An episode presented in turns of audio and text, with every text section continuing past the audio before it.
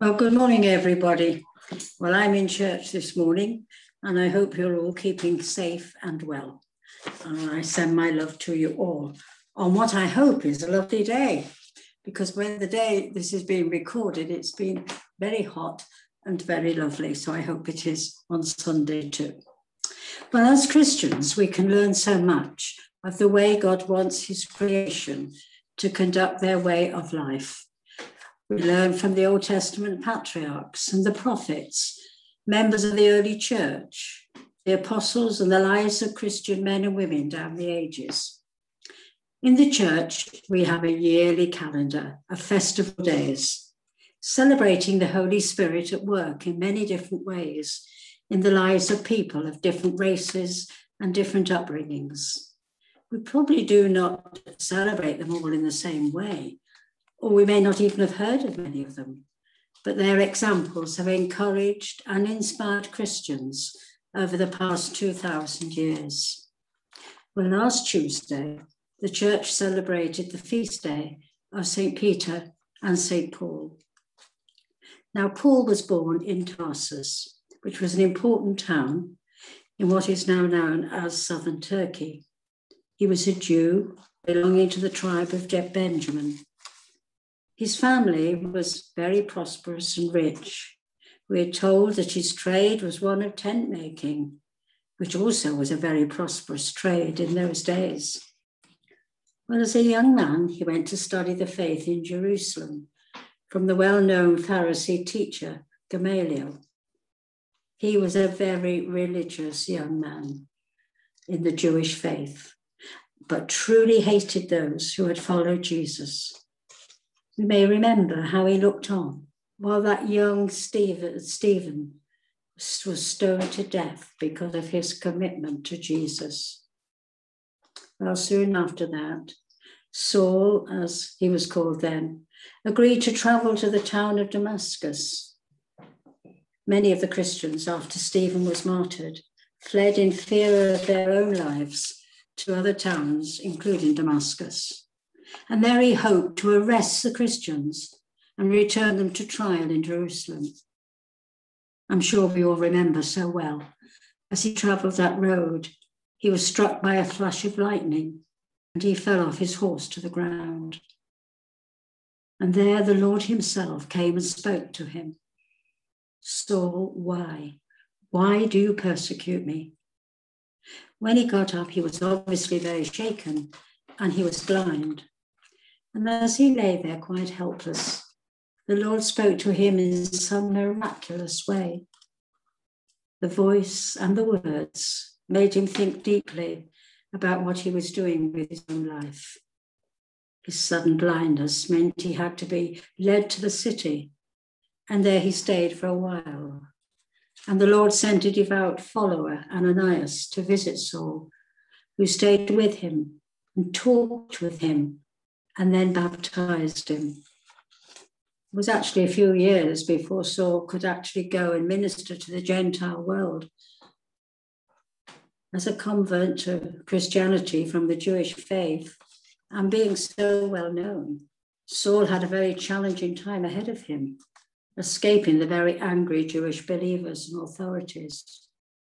So he returned to Tarsus, and there 7 years later, it was that St. Barnabas came with instructions from the Lord to persuade Saul to go back with him to Jerusalem to assist with the great mission that Jesus had left his disciples with.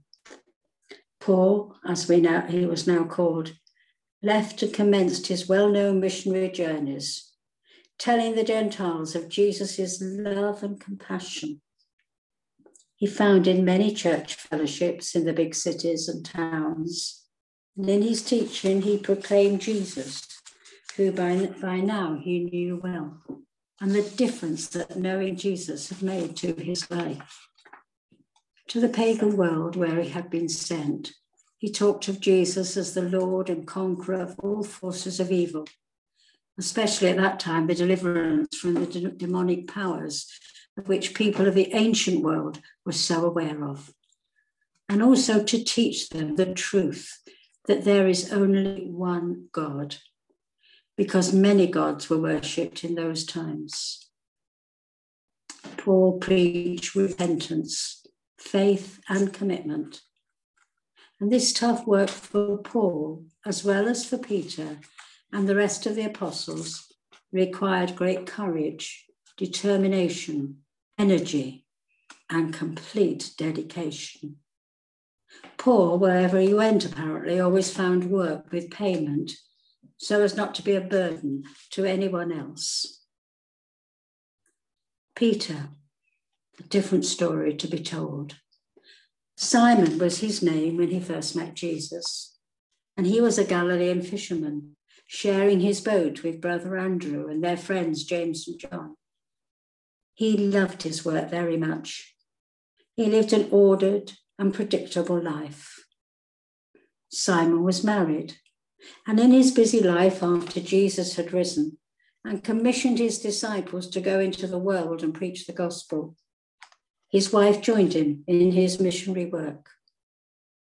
Simon was just a very ordinary man, going about his daily life, when his world was changed.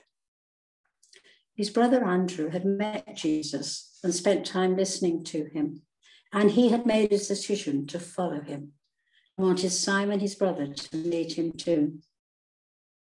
On meeting Simon, Jesus said, "You are Simon, but you will now be called Cephas, which is Peter, meaning a rock." Peter did follow Jesus, probably the most prominent disciple of his. He may well have been Jesus' best friend, as it would be put today. He became the leader of the apostles after Jesus' death. And if I had a favourite apostle, I think it would have to be Peter, because we know quite a lot about him.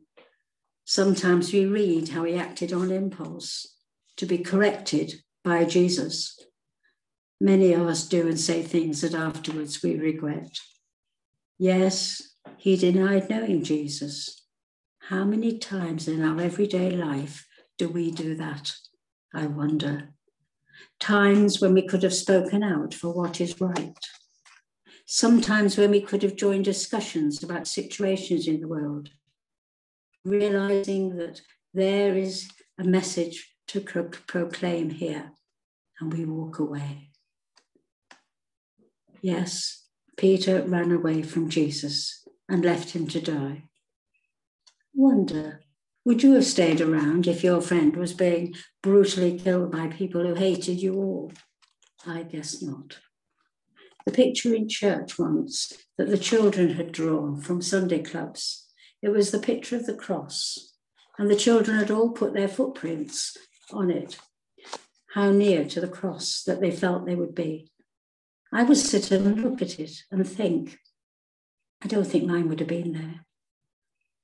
I would be afraid of being arrested. I might have been afraid of even being known as his friend.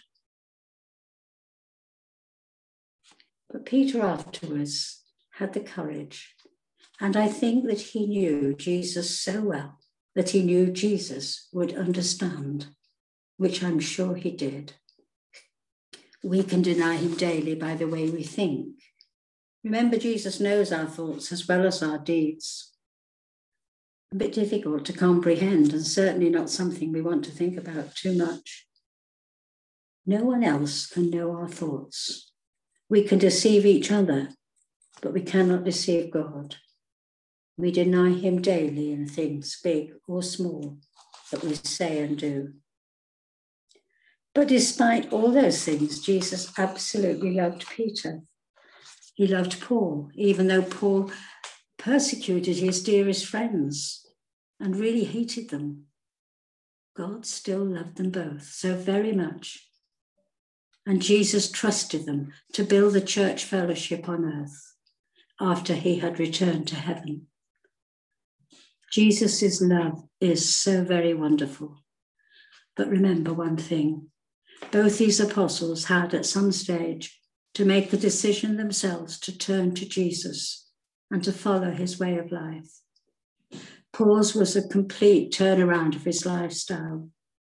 There was much in his life that needed to change. We had to realize that Jesus, the person he had violently denied, was really the truly long-promised Messiah of his childhood faith, who had spoken and challenged him to a different life. This could not have been at all comfortable or easy for Paul to accept, but he listened to the Lord and he listened to other Christians around him and decided to follow the calling of Jesus. That is the message Paul had to listen to, and the one that changed his life completely. Many Christians are like Peter.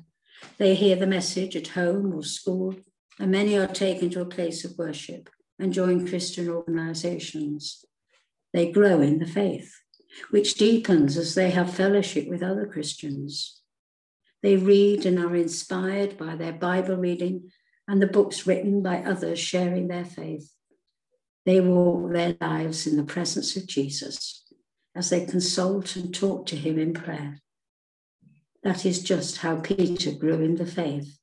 And because of his love for Jesus, his commitment to his Lord, his obedience, and his tremendous faith, it enabled him to be the rock on which Jesus said he would build his church here on earth. A very ordinary person, just as we all are. He heard the call in a different way to Paul. He heard the Lord say, "Follow me." And that he did. And in both these lives, we can see the power of lives transformed by the power of the Holy Spirit. They both preached the gospel, and they wrote letters to the different young churches they had established, letters of encouragement, explaining the values of life to the young believers, sometimes words of discipline and reproach. But those writings and teachings are still available for us to read and learn from today. They're still very relevant and still the words that will help and guide each of us on our Christian pilgrimage. The challenge for us today as we remember the lives and work of Paul and Peter: have we accepted Jesus as our Lord and Saviour, which both of them did? Have we committed our lives in whatever we are doing to live as a follower, a disciple of his? Today, being a follower of Jesus needs a great deal of courage, determination, energy, and complete dedication, as it did for those first followers. Peter and Paul were both martyred at the finish of their earthly lives, and hopefully none of us would have that experience. But Paul encourages us in his letters to be faithful unto death, and we too will then inherit eternal life. Surely nothing could be more precious and meaningful to us today than to have the assurance of a place in heaven. But that choice is ours. Amen.